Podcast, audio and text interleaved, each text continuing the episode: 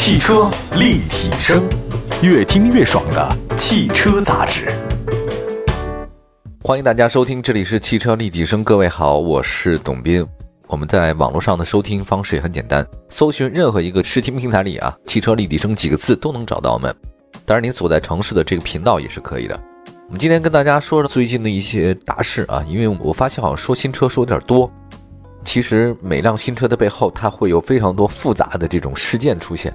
我们先跟大家介绍几个吧。第一件事儿，也是我特别关注的事儿，就是日前有国内媒体报道，韩国那个起亚汽车公司将推出八百 V 的电池充电系统，将大大缩短电动汽车的充电所需时间。而且，起亚首款使用该充电系统的电动车预计会在明年推出来了。大家应该理解我为什么会对这个充电的时间那么感兴趣，因为这是电动车的命脉。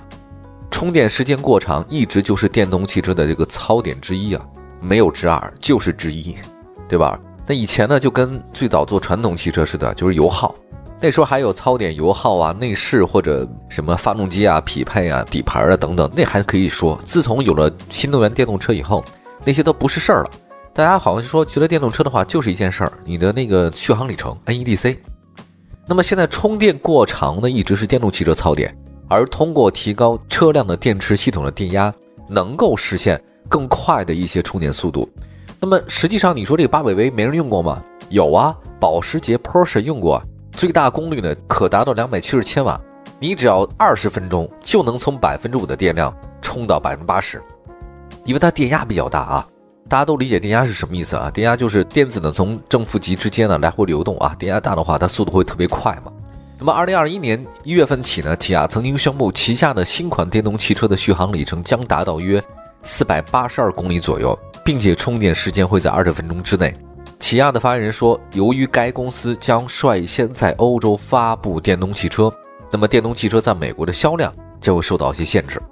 那么，据之前的消息呢，起亚到二零二六年纯电动汽车将占到美国总销量的百分之二十。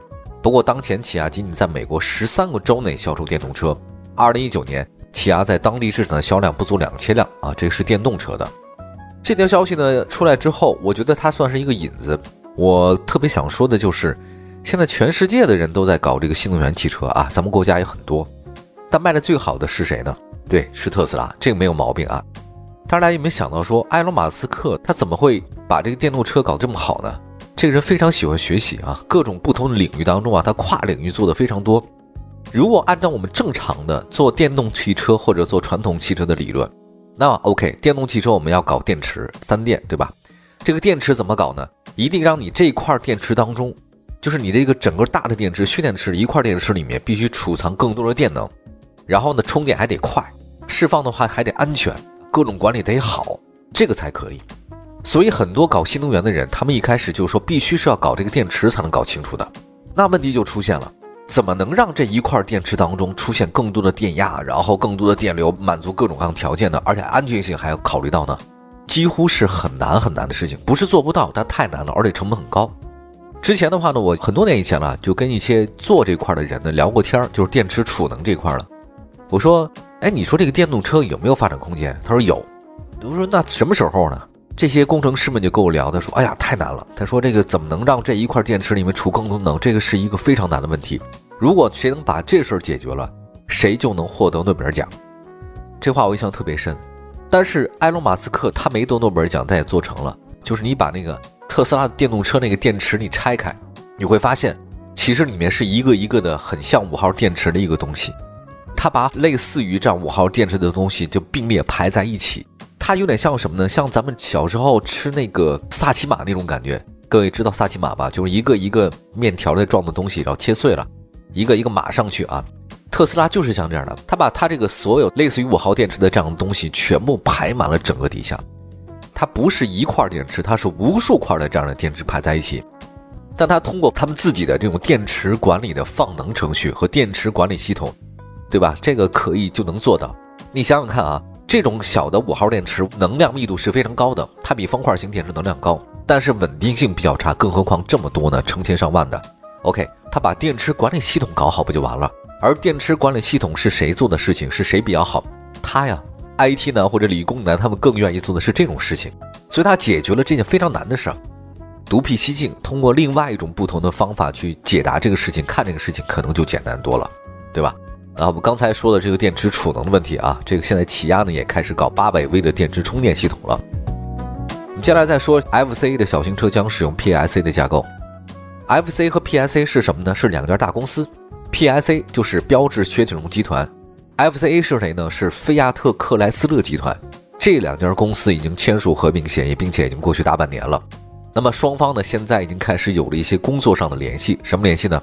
菲亚特克莱斯勒集团通知众多的供应商，停止对集团旗下的紧凑型或者小型车的相关零部件的研发和制造。你们不用搞了，因为我们的下一代的紧凑或小型车将会用标致雪铁龙集团公司的平台。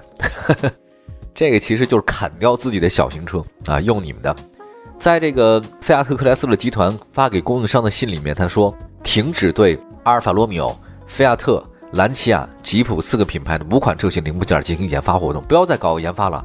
你零部件就这样了啊，以后咱们都用谁啊？都用法国标致的那个零部件就可以了。根据目前披露的消息表示呢，这两家公司合并完成以后的话呢，它会采用 PSA 的一个小型车通用模块的平台来制造旗下的紧凑车和小型车。那现在他们的紧凑车有什么呢？标致二零八和二零零八，还有 DS 三、Crossback、欧宝，还有 Vauxhall、Mocha 这些车型其实都是标致雪铁龙公司的小型车，而且上述车型都有燃油和纯电动的车型。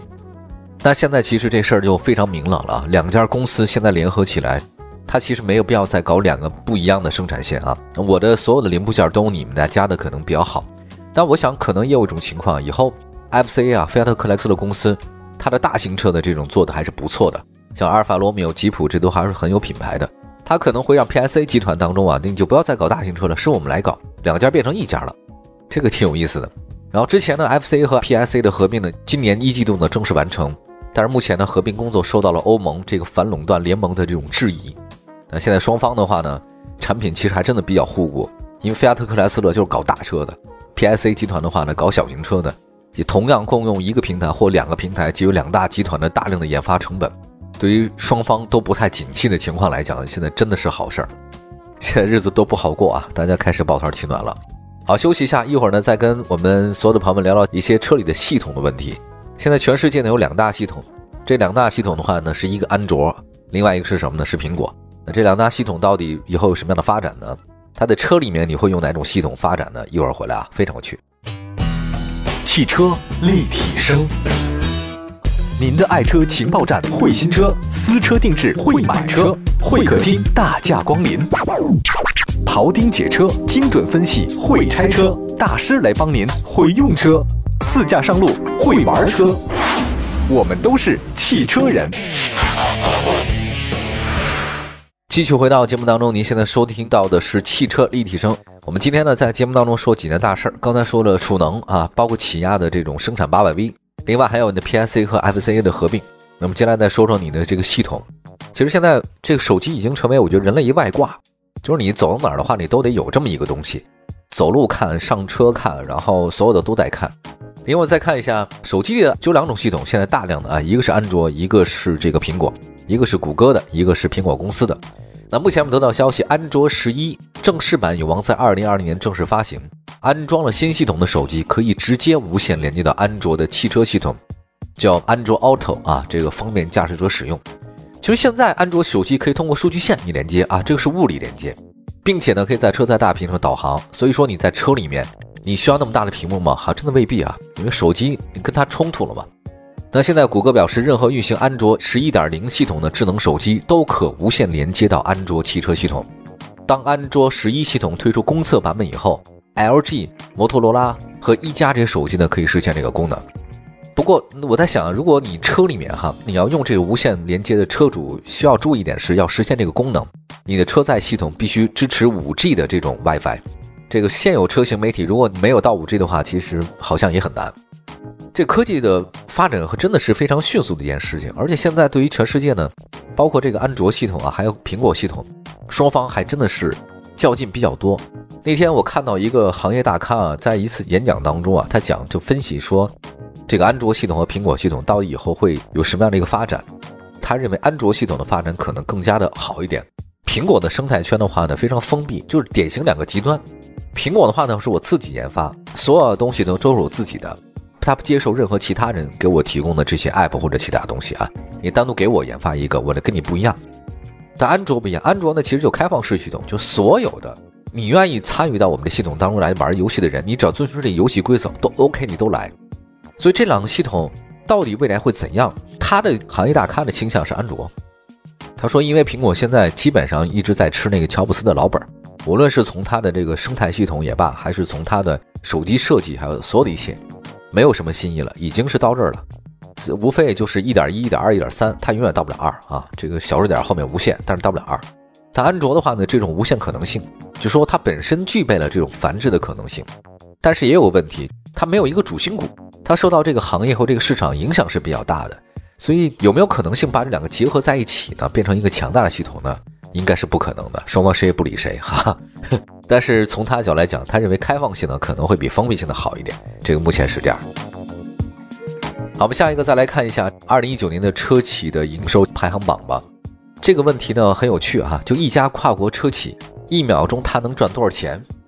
我们之前曾经话有过这个段子嘛，说巴菲特老爷子，世界的股神啊，富豪，地上假设有十美元，他都不用去捡，因为他一弯腰的过程，这一秒钟他实际上已经有挣了好多好多钱了，对吧？他没必要。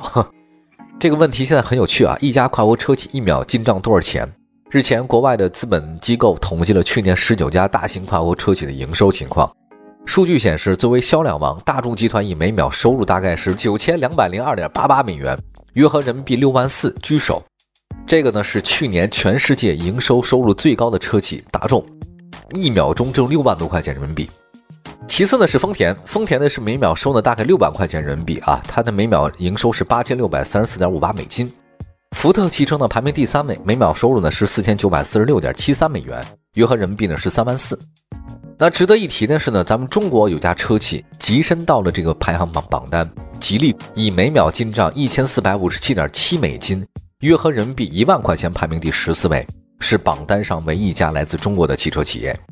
今年风头最近的特斯拉以每秒收入水平上排末位，每秒营收呢是七百八十美金，约合人民币呢五千块钱。那么日本的斯巴鲁呢，也是每秒营收低于一千美金的企业，所以特斯拉的收入呢，现在跟斯巴鲁呢是差不多的。那么相比较而言，特斯拉去年全年的营收收入呢是两百四十六亿美金，一年特斯拉收入呢是一千六百八十九亿人民币。这个意思是说，特斯拉去年挣得多，但它每秒收入低，但是它的这个股价呢又全世界特别高。那这个什么意思呢？就是资本市场很看好这家公司。尽管你现在挣的不多，但是我相信你未来会挣得更多，买你的预期啊。那么为什么还有很多老的底特律那些大企业，他们的股价越来越低呢？是因为他们觉得它不代表未来。你现在挣的还凑合吧，但几年以后你没戏。这个股票市场就是如此啊，看未来。值得注意的是呢，这些企业每秒进账的钱，它不是赚到了钱，朋友们，而仅仅是这家公司的资金流，就是现金流。如果比利润的话呢，其实大众集团不是第一位。大众集团利润比谁少呢？比丰田少得多，因为去年丰田净利润比大众集团高了四倍。连营收不足大众集团一半的宝马公司，去年也比大众多赚了五亿人民币。也就是说，这个销量大户不一定啊是盈利大户，你卖的多不一定赚得多。就跟你卖包吧，人卖一个 LV 的包，或者说爱马仕啊，他卖一个他能赚好几十万。你要卖多少包才能赚好几十万？你可能卖了好几千个包，你挣的量很大，但实际上你挣的钱很少，对吧？那么说到了这个福特啊，福特其实全世界榜单上它销量是第三，所有营销收入，但是全年只挣了五点八亿，还不及吉利公司的十四分之一。所以明白了吧，朋友们？就有些车企啊，赚钱能力、现金流是有的，有好多卖了好多车，但它实际上挣钱吗？还真的不是很挣钱。有些车呢是闷声发大财，比如说吉利公司或者丰田。好吧，以上就是我们今天节目的全部内容，非常感谢大家收听。我们以上分享了四条这方面的资讯：起亚充电、FCA 使用 PIC 架构、安卓十一的车载媒体和二零一九年的车企营收排行榜。我是董斌，关注我们的官方微信和微博平台，都叫汽车立体声。祝福您今天有个好心情，我们下次节目再见，拜拜。